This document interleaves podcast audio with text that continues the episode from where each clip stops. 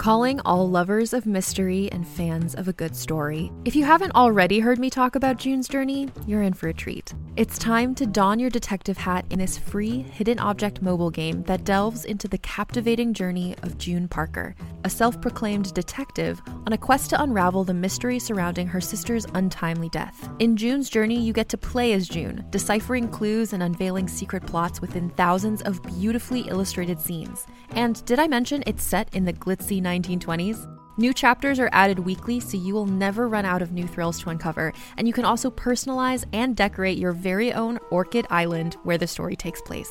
How sharp are your detective skills? Find out when you download June's Journey on your Android or iOS device, or play online via Facebook Games. Your detective journey awaits.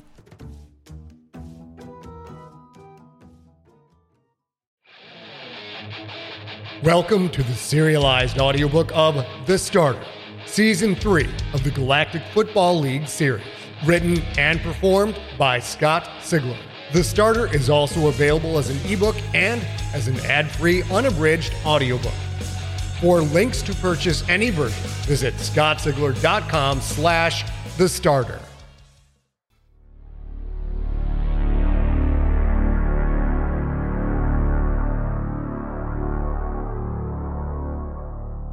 Book 2 The Regular Season 2683.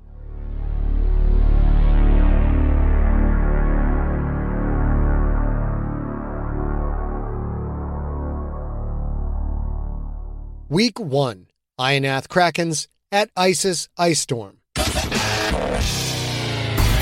Welcome back to the galaxy's greatest damn sports show with Dan and Akbar and Tarek the Smasher.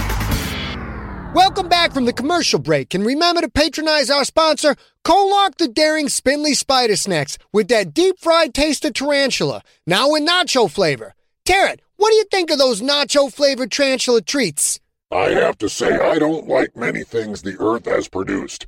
No offense, Akbar. None taken. But these big spider treats you breed there, I can't get enough of daring spindly spider snacks. I'm having one right now. Oh, God, I can't even look at that.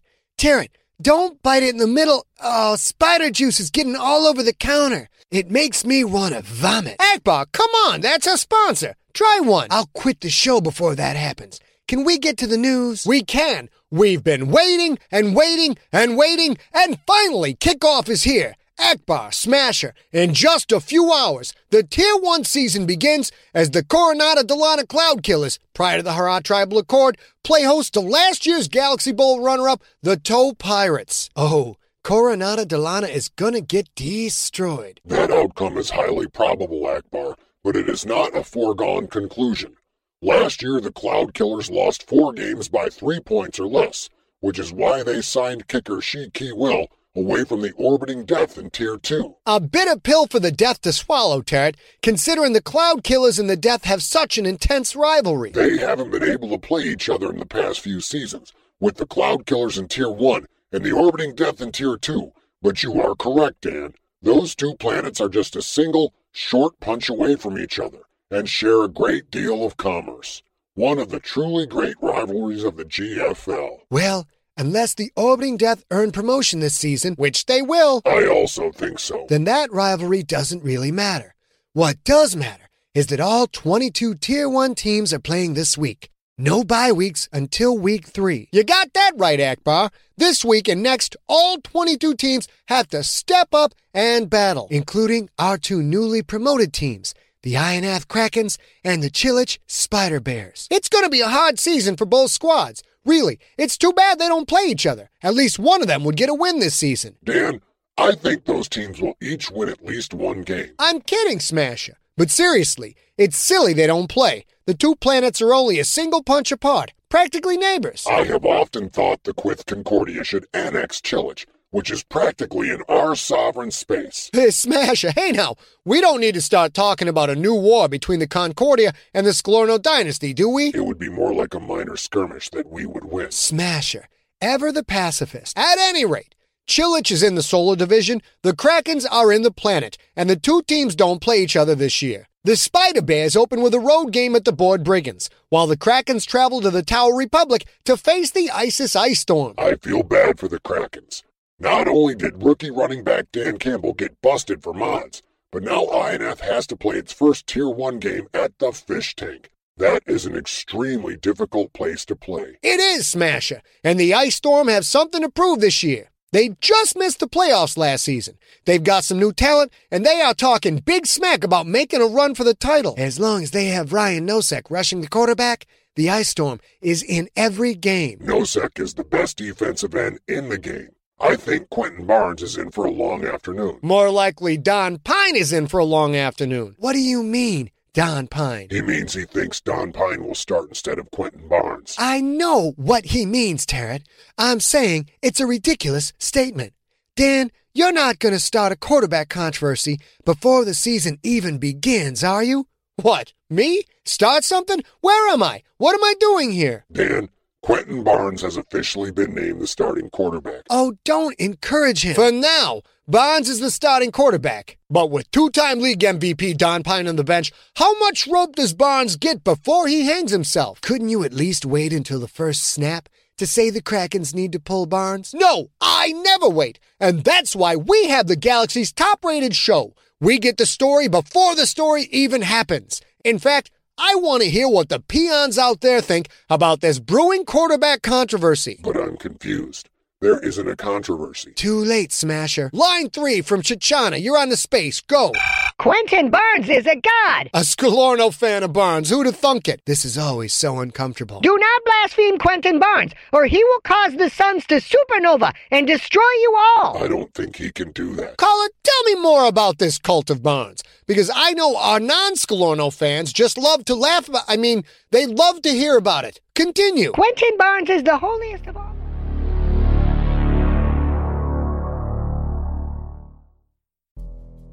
In the climate ravaged world of 2072, the city of Pura stands as a miraculous green haven. Pura is a geoengineered paradise that protects its fortunate residents from the global catastrophes of heat domes, fires, floods, and droughts. In a time when the world outside is unsafe, it's vital for Pura's existence that people rally behind the purpose of the city, and Demetria Lopez, head of the city's public relations, tirelessly promotes its idyllic image. But when she stumbles on a dark secret that, if exposed, would be the downfall of Pura's existence, she must decide who and what she's willing to protect. From Wondery, the makers of Academy and Doctor Death, The Last City stars actors Rhea Seehorn, Jeannie Tirado, and Maury Sterling. Follow The Last City on the Wondery app or wherever you get your podcasts. You can binge all episodes of The Last City early and ad-free right now by joining Wondery Plus.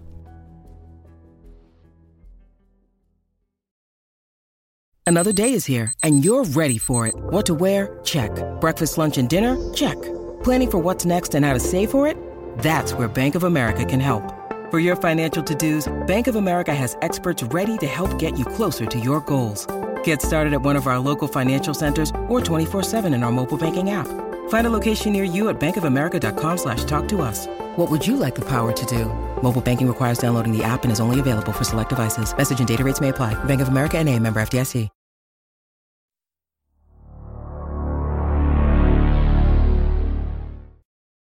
Excerpt from the book Tower Republic Birth of a Nation by Shellfish Related Gatherer. Like so many nations in the history of all races, the birth of the Tower Republic came from a combination of war and isolation. In 2469, a League of Planets expeditionary flotilla, sweeping near the galactic core, discovered a G class star. As was the custom in those times, each star surveyed was named for an expedition crew member. Because this expedition had already surveyed and cataloged over 500 systems, stars had been named after all of the command crew, surface explorers, the engineers, and even the maintenance crew. So it was that this particular G class star was named after Ernest Tower, the flagship's third shift short order cook. The Tower system, as it is now known, proved to have one habitable planet. Originally called Tower 1, as it was the first planet in the system, the world is now known simply as Tower. The surface of Tower is 95% liquid.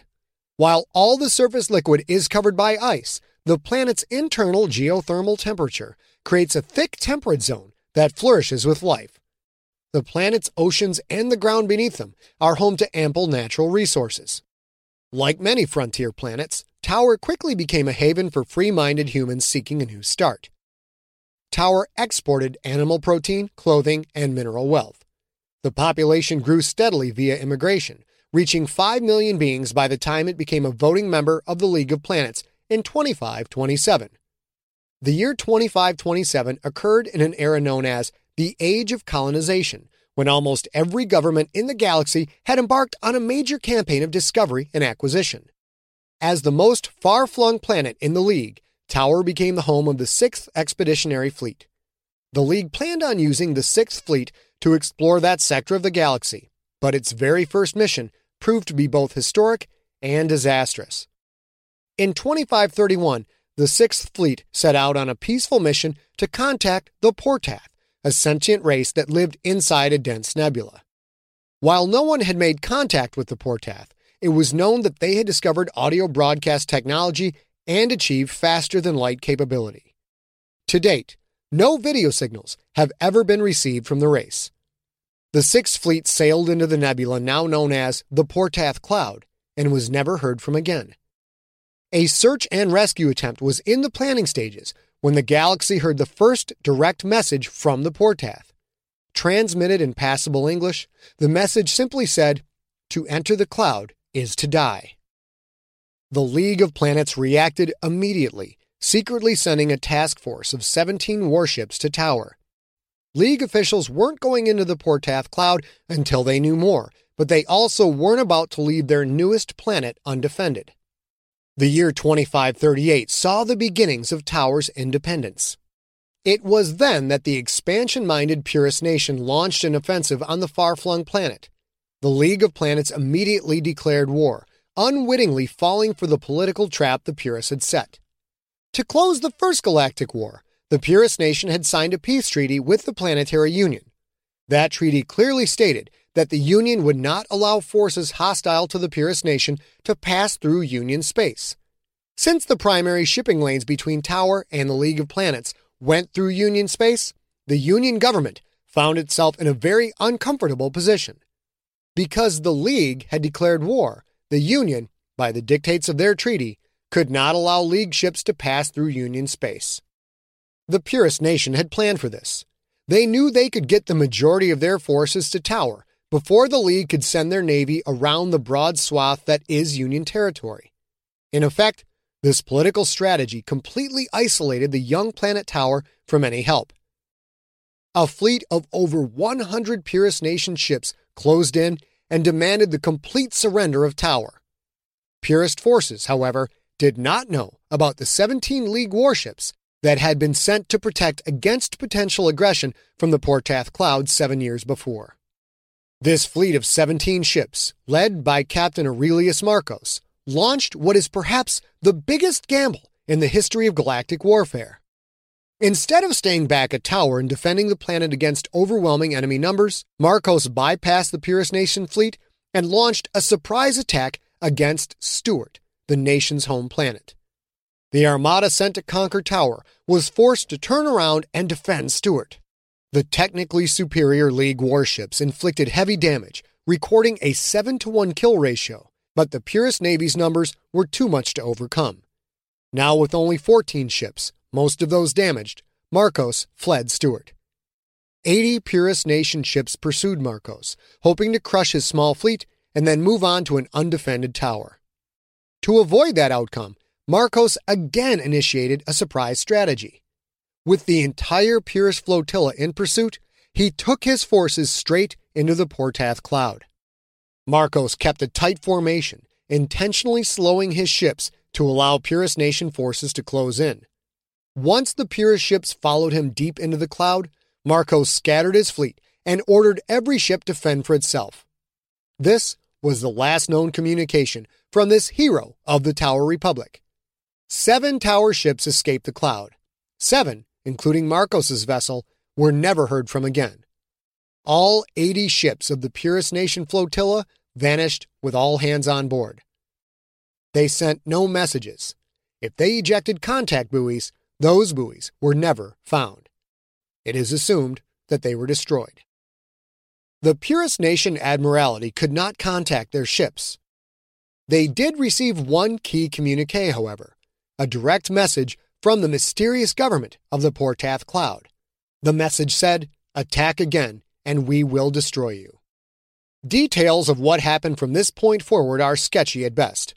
A persistent rumor is that several Purist Nation spies were discovered on Tower, and that Tower's intelligence agency successfully sent false information that the planet had achieved a secret alliance with the Portath. It is important to note that the church leaders of the Purist Nation could not say for certain what had happened to their flotilla. They knew that 80 ships had entered the Portath Cloud, but did not know if those ships had been lost to Marcos, to the unknown Portath, or to a cosmic accident. What they did know is that they had instantly lost 30% of their overall naval strength. Considering Tower's possible alliance with the Portath, and considering that League forces were closing in to reinforce Tower, Purist Nation leaders sued for peace. Tower had fought its first war and won. Their government, the League of Planets, had done little to assist. By the time those League reinforcements reached Tower, they were greeted not by a League planet, but by the new, independent government of the Tower Republic. Tower's birth as a nation had long reaching political ramifications. League officials blamed the secession of Tower on the Planetary Union blockade. The Union blamed the Purist Nation for unmitigated aggression and manipulation and quietly abandoned the Treaty of 2535. Both of these developments would directly contribute to the Third Galactic War.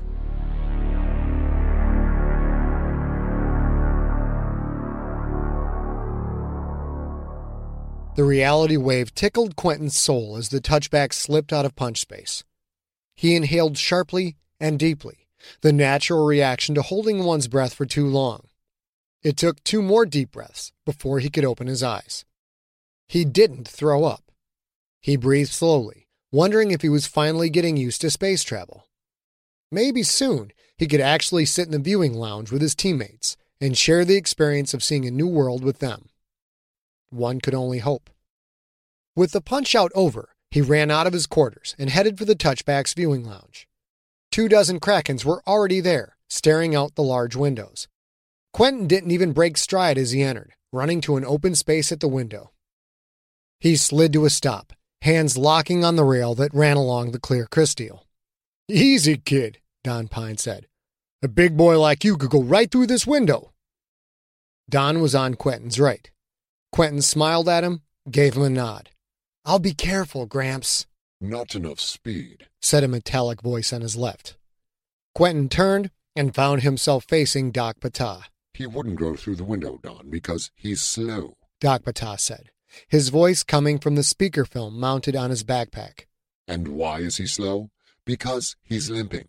I'm not limping. Q, don't bother, Pine said. Doc Patah's been talking about you for the last 15 minutes. Talking about me, Quentin said, feeling a little self conscious. Why? What about me?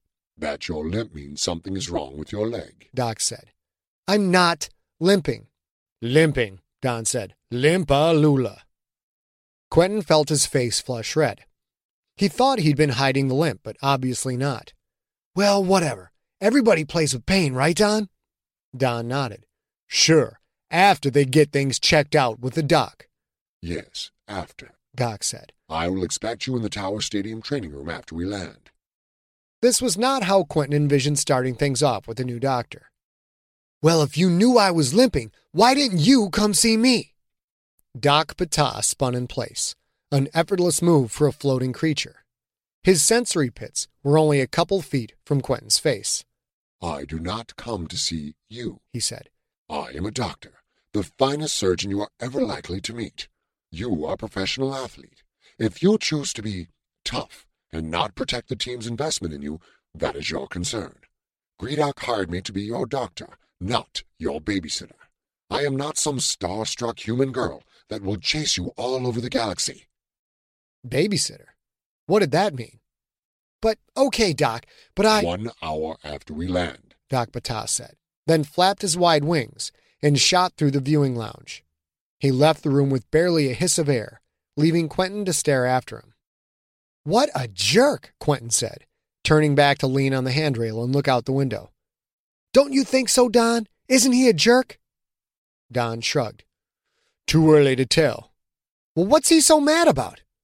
I don't think he's happy to be here. He is, after all, one of the finest surgeons you're ever likely to meet. He is? Don leaned away from the rail and pointed down the windows to Virac the Mean. Back on Ionath, did you notice Virac had a cast? Quentin nodded. Well, apparently one of Gredok's little off-field activities resulted in Virac getting into a fight, blowing out his leg. It should have put him out for four, maybe five weeks. Doc Patah operated on him, and boom, we have Virac back for the preseason. Yeah, I do think Doc Patah is the best. Huh. Well, how did Gredok hire him then? I mean, if Patah doesn't want to be here, and he's so special and all, why be here? Don laughed, shook his head, and again leaned on the handrail. Oh, kid, you are a piece of work. Patah's here because Gredok wanted him. What Gredok wants, Gredok gets. How about we just enjoy the view, okay? Quentin nodded, remembering why he'd come to the viewing lounge in the first place. As he looked out the window, that fluttery sensation blossomed in his chest, his stomach, even his toes. Thoughts of Doc Patah and Gredok vanished because he was looking out at Tower, at a whole other planet. Even the rich kids back on Micovi, would they ever get to see this planet? Winning on the football field was the biggest reward for his hard work, his dedication, but the perk of seeing the galaxy ran a close second. Tower seemed to glow slightly from the inside, a scratched, yellow glass globe hung against the backdrop of dead black space. It was a small planet, probably two thirds the size of Ionath and farther away from its star. Quentin knew that the smooth, yellowish surface was mostly ice, lined with cracks that were hundreds or thousands of miles long. A crescent of shadow marked Tower's nighttime side.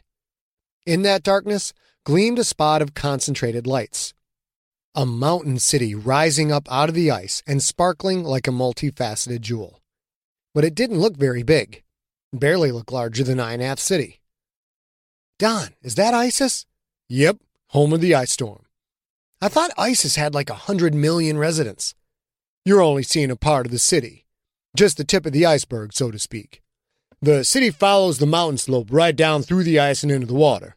Most of Isis is submerged. Man, I hate going underwater. It's dangerous. Q, you are in space right now. Well, I hate that too. Yeah, I've noticed. Don't worry about it. I've played here a dozen times. Tower loves its football, Q. You're going to have a good time. Tower football had come on strong in the past decade. The Republic's Tier 2 conference was very competitive and had produced three T1 teams the Bartell Waterbugs, the Isis Ice Storm, and the Wabash Wolfpack. The League of Planets, Planetary Union, Quith Concordia, Ki Empire, and Sklorno Dynasty each had three teams in the Bigs. That three team credibility spoke volumes about the quality of Republic football when you considered it had only about 3 billion citizens. The wealthy Ki Empire had five times that. The League and Union had 10 times as many citizens, while the Quith and the Sklorno had more than 50 times as many citizens. The Tower Republic wasn't just a modern day competitor at football's highest levels, it was also deeply rooted in the sport's history.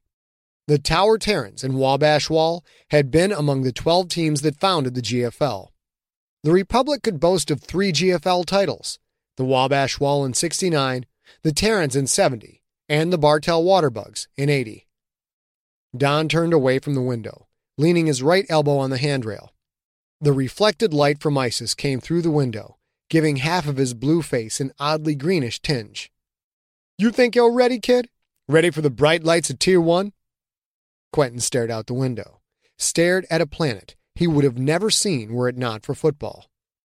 More sentients would see him play on Sunday than lived on his entire home colony.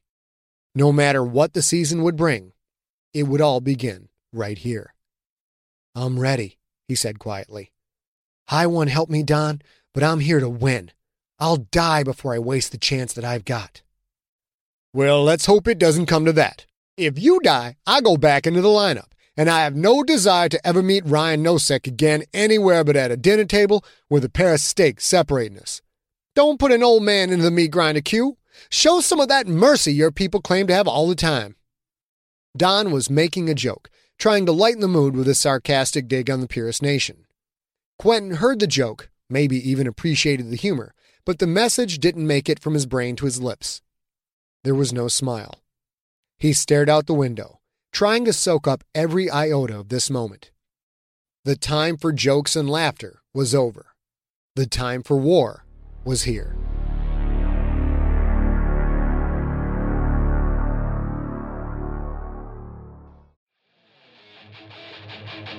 You have been listening to The Starter, Season 3 of the Galactic Football League series.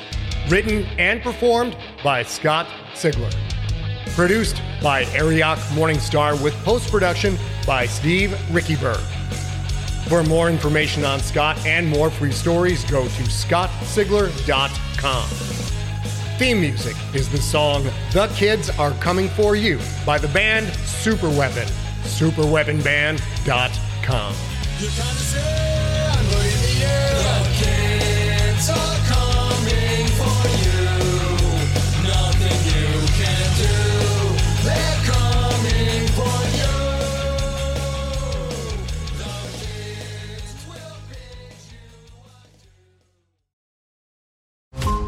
Every five minutes, a transplant candidate dies while waiting for a compatible heart, liver, or kidney. Imagine a technology that could provide those life saving transplant organs for a high price, and imagine what a company would do to monopolize that technology. On a remote island in Lake Superior, a team of geneticists unlocks this holy grail of medicine by reverse engineering the genomes of all mammals, creating an animal with organs perfectly suitable for human transplantation. They envisioned a docile herd animal, but one team member had another, darker vision. This ancestor is anything but docile. The team's work spawned something big, something evil, something very, very hungry. Ancestor is a complete serialized fiction podcast by number one New York Times bestselling novelist Scott Sigler, with all episodes available. Binge the entire story now on Apple Podcasts, Spotify, or wherever you listen to podcasts.